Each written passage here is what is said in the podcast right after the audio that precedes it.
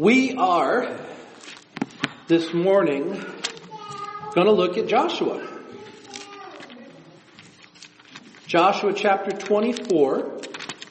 And I don't think we're going to be leaving that part of the scripture, so you just want to keep your Bible open to that because we will be referring to the verses there throughout this morning's message.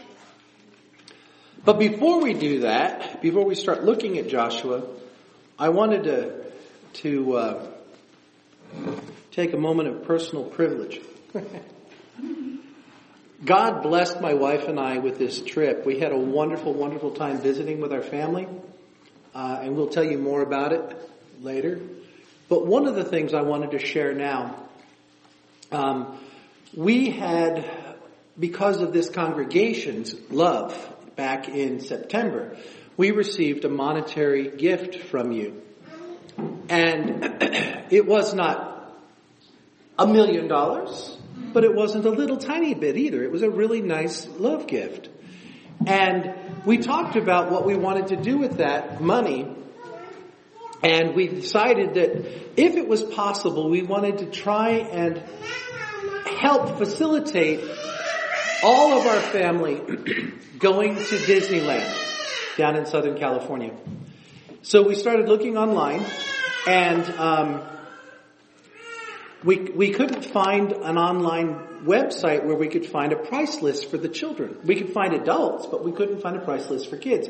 Well, I have a nephew who works for that mouse.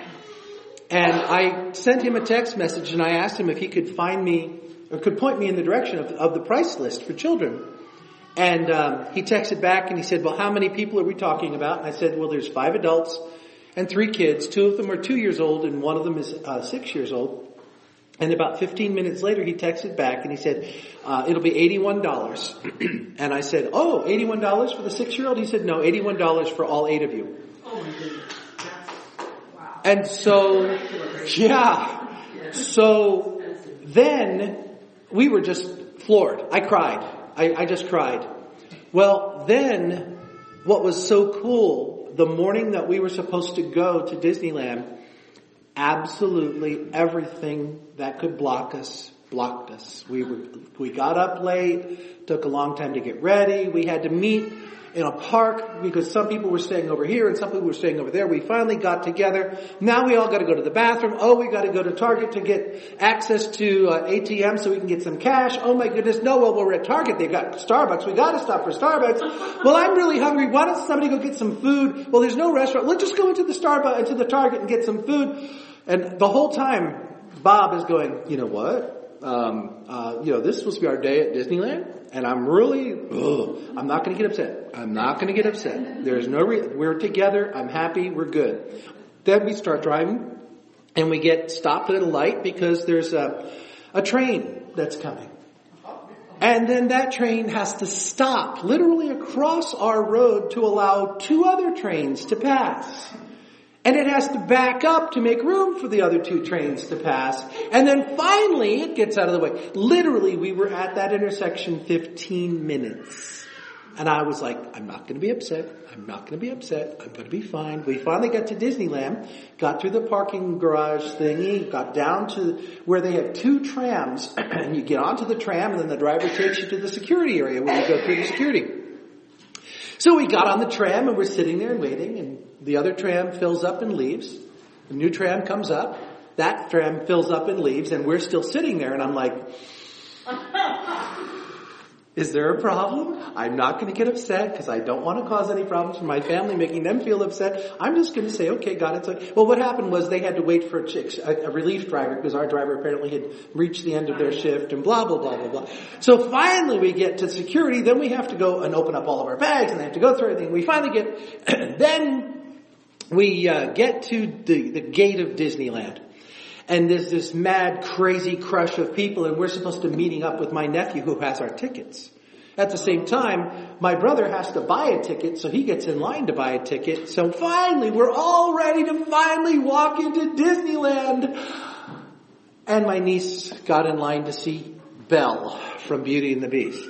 It's a 30 minute wait. Oh, and we wanted to get a picture of our family in front of that floral thing that says Mickey Mouse on it at the very front of Disney. That's a 30 minute wait. And the whole time I'm just like, I am not going to be upset.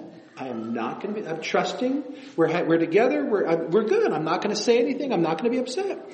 Finally, finally, after all of these delays, we finally are able to walk through the gate of the happiest place on earth, the magical kingdom. And all of a sudden, I hear a marching band and my nephew, the one who works at Disneyland, says, Oh, quick, come right here and stand right here. And we're standing on the curb in front of the train depot right there in Main Street. And all of a sudden this marching band with the, with the quartet and all of the Disney characters march up and get up on those stairs and perform a live show and we have front row center. I started crying. I mean, I was just weeping saying, God, your timing is perfect. You know why it was such a cool thing? Because for weeks before we left, my daughter Kelly kept saying to her son, you're gonna go see Mickey Mouse and Minnie Mouse and Donald Duck and Goofy and you're gonna see Pluto and you're gonna see Chip and Dale. And I said, sweetie, you need to stop promising these to your son because there is no guarantee that all of those characters are gonna be in the park that day. And you're gonna be giving him false hope. Guess which characters were in that first show that we saw? Mickey and Minnie and Goofy and Donald Duck and Pluto and Chip and Dale. And I was just crying and weeping, and that was the beginning of the story.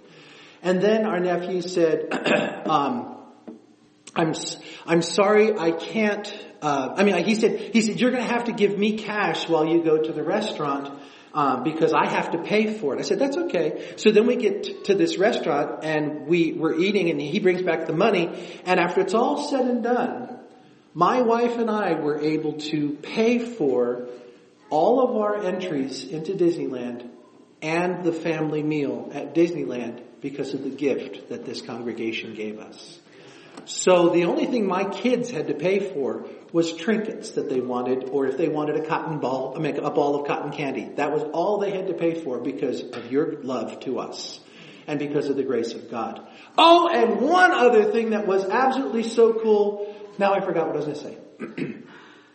there was the parade. There was the restaurant. What, oh, my nephew, I told you, works for, for the mouse.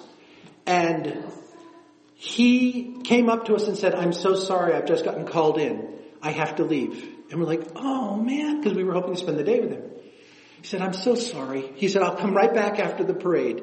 And so he leaves to go in the parade and so we're standing on the street of Disneyland and there comes my nephew in the lead chimney sweep role of the Mary Poppins dancing area one of my heart's desires for, for more than a decade has been, I wish that I could be at Disneyland and see my nephew perform in the parade. But I know that it'll never happen because I don't live there and the chances of me being there at the same time as him being there. This was the most magical, glorious, joy-filled experience we've ever experienced. And finally, when it was all said and done, the very last thing we did was we were on It's a Small World, which is at the very back of the park. And when we got out of the ride, we literally are walking out of the ride and all of a sudden the chimes start going off. It's 11 o'clock at night and the park is now closed, but all of the thing is dancing around us and we're standing under them going, oh, and then we got to walk the entire park as it was closing down. And it was just, Thank you, God. What a glorious, glorious, glorious, joy filled day full of memories and fun. And it was all again because of the love gift that this congregation gave us a month and a half ago. So thank you. Thank you, thank you, thank you. Now, let's talk about this hero named Joshua. Chapter 24 of the book of Joshua. It's the last chapter in the in in his story. And what has happened is you're familiar with this story. Joshua was, as I just told the children, he had been the assistant to Moses all during the wilderness excursion, all during the Exodus. And then it came time for Moses' death because Moses had uh, dishonored God and God said he would not be allowed to go into the promised land. And then he told Moses to bring Joshua to the forefront. And even while Moses was still alive, God had Moses instill uh, a mantle of authority on Joshua so that the people would understand that Joshua was going to be their next leader. But then Joshua led the people of Israel through the conquest of the area of Canaan. Joshua was the one that brought them across the Jericho. Joshua was the one, excuse me, across the Jordan River. Joshua was the one that brought them to the city of Jericho and, and brought down the walls of Jericho through, through a crazy act of seven days of walking around it until they finally shouted and then the walls crumbled and they were able to take the, take the city captive. And story after story after story. And it literally, I don't, I forgot to look when I was studying, but I, I don't remember how many years it was. I think it was like, like 40 years, 30 years that he was leading the people of Israel as they took over the land. And then finally, he knows it's his end of his life and they've taken the land. And it's now time for them to take ownership and start setting up their houses. And so Joshua is no longer going to be leading this throng of people going and conquering the Israel. He's now saying, enter into your rest. But God puts it on his heart that there's one more great assembly that needs to take place before the people are dispersed to go take possession. And that's what this is. Joshua does a renewal of covenant with the people of Israel and God. And Joshua stands up and he says, as we see on the screen, choose for, the, for you this day whom you will serve, but as for me and my house, we will serve the Lord. And um, then the people of Israel say, well, of course we're going to serve the Lord. And Joshua looks at them. If you look in verse 19, Joshua looks at the people in this covenant renewal. Okay, God has taken them through 40 years of wandering in the desert, the release from Egypt, the, conquering of Pharaoh's army, 40 years of providing for them in the desert where they had food every day, where their clothes didn't wear out, the soles of their shoes didn't wear out. And then ultimately another 30 or 40 years of conquering the land. And then Joshua says, after they say, we're going to serve God, Joshua looks at him and says in verse 19, you're not able to serve the Lord. What? And that struck me as I was reading this. Now, for those of you who know anything about the church year, the calendar, the church calendar, um, next Sunday is the last Sunday of the church's year. It's the Christ the King Sunday. It's the Sunday the last Sunday of the liturgical year, the very next Sunday is the first Sunday of Advent. We're that close. We're two weeks away from the Christmas season already. But the Sunday just before the Christ the King Sunday in the liturgical calendar is the Sunday that we look at this passage of scripture. It is the time when the church looks at this idea of serving the Lord and making a renewal of covenant before God. One of the commentators that I read when I was preparing for this said, the church year in the church calendar, we looked at the birth of Christ we looked at all of the miracles of Christ. Then we looked at the death and resurrection of Christ. Then we looked at the ascension of Christ and the giving of the, of the Holy Spirit at Pentecost. And then for the last number of months, we've looked at how God has worked throughout the church, being faithful, being faithful, being faithful. And now we're asked one week before we are to declare Jesus the Christ, Jesus Christ the King, we are asked, according to the scriptures that are presented to the church, to examine ourselves and say, regardless of anybody else, we will serve the Lord. Every Christian that follows the church year, the church calendar, is looking at this this morning and talking about what it means for me and my house to serve God.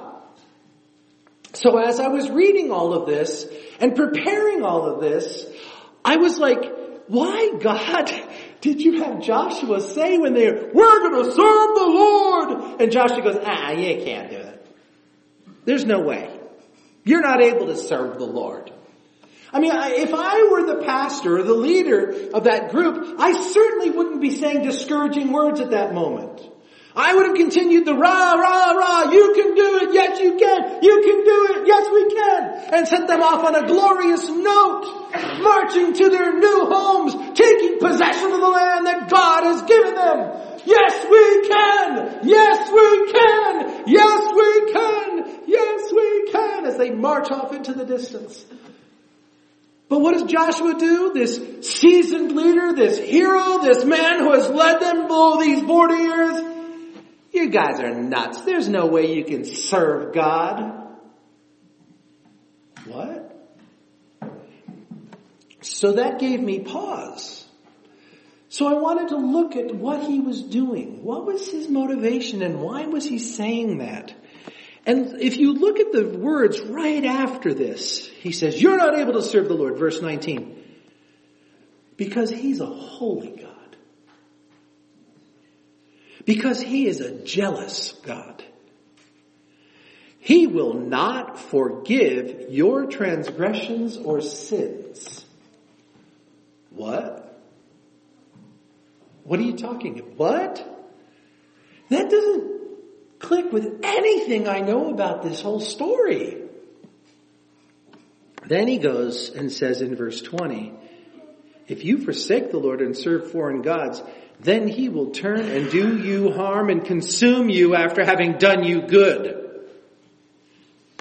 And then the people say, oh no, no, we'll serve the Lord.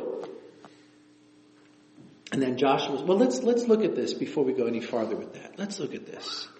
God is a holy God. Why can't I serve God if He's a holy God?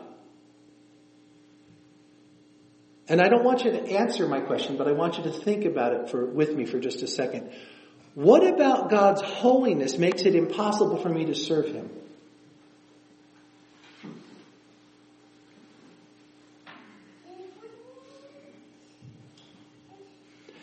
The thought that came to me was, my hands are dirty. No matter how clean I try to make them, my hands are dirty. And but for the grace of God, I can't serve Him. The other one, the jealous thing. What does that have to do with it? God is a jealous God? What does that mean I can't serve Him because God is jealous? Well, this was an interesting comment that I read, especially since I just did a wedding yesterday. The commentator said, okay, I, I want to step back from this Joshua and God thing and let's just look at normal human relationship. Say, say you're married to a human being and you come home after a long day of work and you say to your spouse, I have fulfilled all of my obligations to you, O spouse, because I didn't have sex with another today. That would win a lot of points in the romance category, wouldn't it? If that's all you looked at as having a covenantal relationship with this other human being is, I didn't have sex with anybody else today, so I, I, I honored our relationship your relationship would get pretty nasty pretty quickly. These are the words of this commentator. He said, think about it. If, if your spouse met you at the door every day and said, I checked it off again, I didn't have sex with anybody today, so we're good. Where, what about the the small, tender, kind, intimate things that you do on a day-to-day basis with your spouse. Gazing lovingly at them for no reason at all. Bringing them the last donut out of the box.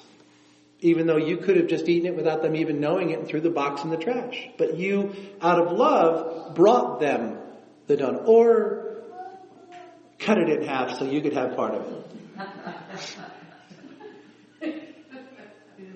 But But the reality is, is that there is much more to this relationship, this covenantal relationship between a husband and a wife, than simply not violating the rule. So God being a jealous God, this idea is God desires you. For God's self, no one else. Me alone. I want you for me alone. Well, why was that important in this, this time? Because this is the only God that they've ever been exposed to that didn't allow other gods. In that culture, in that part of the world, they had multiple gods. This God did this, and this God did that, and this God did this, and if you needed something from this God, then you'd ask them, and you'd bring an offering, and, and if not, then you'd go to this God. The, our God, Jehovah, doesn't allow that. Me and me alone. I am a jealous God, and I will have no others. I am the Lord your God. You shall have no other gods but me. The number one commandment. So Joshua is saying to these people, yeah, it's really easy to give lip service. It's really easy to say, oh yeah, we're going to serve the Lord. Yes, we can. No, you can't. Because he's a holy God. And you're not a holy people without him. And he's a jealous God. And he will not allow you to have a relationship with him if you're going to be flirting with all these other gods. And on top of that, and this is what was, what really struck me, he will not forgive your transgressions or your sins. Well, I thought he did. What Joshua is saying here, it's not that he won't forgive your transgressions and sins because you, oh, you lied to somebody or oh, you accidentally this or you broke a command. No, what he's saying here is, is if you turn away from God, and serve these other gods, the number one commandment that I, we just quoted, I am the Lord your God, you shall have no other gods before me. If you break that and start honoring and worshiping these other gods, you will not find forgiveness. Now that's really tough. Because when I think about grace, I think I should be able to get forgiveness. And that also sets up in my mind this idea of a dichotomy, two sides of God. Because, like, isn't the New Testament all about God's love and grace and mercy? I mean, if I say to somebody, you need to have a relationship with Jesus Christ, it's more than just religion, it's a relationship. It's God and you in this, in this intimate communion together. But in the Old Testament, especially this section here, it's saying, God is a jealous God. God is a holy God and God will not tolerate, will not tolerate you violating the covenant between you and Him. And if you do, there won't be forgiveness. and so I think, Lord, is this something that's just Old Testament doesn't apply to my life or does it really apply to my life? And if it does apply to my life, in what way does it apply to my life? and what I truly believe as Paul said to us, God is the same yesterday and today and forever. There is no difference in God. This is the way God is. And so I believe with all of my heart that as I enter into relationship with God, there's an expectation on His part. We are entering into a covenant. And if you remember when God entered into covenant with Abraham, He literally walked a blood path. And He said, if either one of us breaks this covenant, let it be done unto me what has been done unto these animals. Let him be torn asunder and killed and blood flow. And isn't that what happened? Jesus had to die on the cross and his blood had to flow so that the covenant could be restored and continued. So in my walking with God saying, as for me and my house, we will serve the Lord. There is much more to it than a nice little placard that sits on the front wall of my house. You see, Joshua is remembered for this. As for me and my house, we will serve the Lord. And everyone going, yes, we can. Yes, we can. But nobody talks about or thinks about the, all of the underlying things that are there. Move to the last part of this, verse 22. Then Joshua said to the people, You are witnesses against yourself that you have chosen the Lord to serve him. You're a witness against yourself that you have chosen the Lord to serve him. And they said, we are witnesses. And he said, then put away the foreign gods that are among you and incline your heart to the Lord, the God of Israel.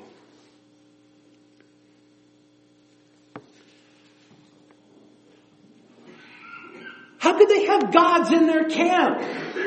How could they have statues in their camp when they're saying, we will serve the Lord? Because the commandment from their leader was, clean your house. Do a thorough examination of where you are, who you are, what you are, before you do this commitment to the Almighty One. And if you are indeed committing, do one more sweep and make sure that there is nothing that is going to cause Him to come to you and go, what is this? Because I'm telling you folks, He's a holy God. He is a jealous God and He will not forgive you turning your heart to another. And then verse 24, and the people said to Joshua, the Lord our God we will serve and his voice we will obey. The Hebrew, I, I, was reading again, one of the commentators said the Hebrew of this is that we will hear his voice. That, that we will serve, we will hear his voice, and we will obey. It's not just a matter of, of, of, of saying, I'm a, I'm a servant of God. It's a person who intimately, who listens carefully for the voice of God and then obeys what, what they're being told. So then Joshua made a covenant with the people that day, and he put in place statutes and rules for them at Shechem. And God, and, jo, and Joshua wrote these words in the book of the law of God, and then he took a large stone and he set it up there under the terebinth tree that was by the sanctuary of the Lord. And Joshua said to the people, behold, this stone shall be a witness against all of us. For this stone has heard all the words that the Lord has spoken to us, and therefore it shall be a witness against you, lest you try to deal falsely with your God. So Joshua sent the people away, every person to their inheritance. It's quite a different ending to a story. It's like I said, can you imagine, in my mind, from the human perspective, yes we can! Yes we can! Yes we can! Yes we can! And they would go off in their rally cry. But Joshua, this wise hero of God, this leader who was raised up by God and who, who trusted God and listened to him for 30 to 40 years as he led the people of Israel, one last rallying cry is, make sure you have a clean house. Make sure you have a completely undivided loyalty this, to this holy and jealous God who will not tolerate the sin of apostasy. That's a pretty sobering thought for us as we enter into this week just before declaring Christ the King next Sunday. And so, for myself, I intend to spend this week in reflection. I would encourage you to do it. I can't make you, but I will, I, I am for myself. I intend that my devotions this week, my spending time alone with God is going to be spent examining and if necessary cleaning house is there anything in me, Father, that you find detestable? Is there any way that I am living right now that is not acceptable and needs to be removed? Have I placed anything above you, O God? So that when I come next Sunday and declare him my king, I can do it with a clear heart and I can do it knowing that he's not going to be sitting back going, nice words. So that's my encouragement to us this week. That's what I, I sense the Lord wanted me to say to you guys. There is, um, and well, I guess the, the last thing that I wanted to say was there is a new way to look at this placard that you see all over Christendom. As for me and my house, we will serve the Lord. There's a new way for you to bring conversation to your friends who have that placard in their home. To talk about the holiness of God and the fact that God desires you to have no one else but Him. And how real and serious that is. And to not take it lightly. So, let's pray.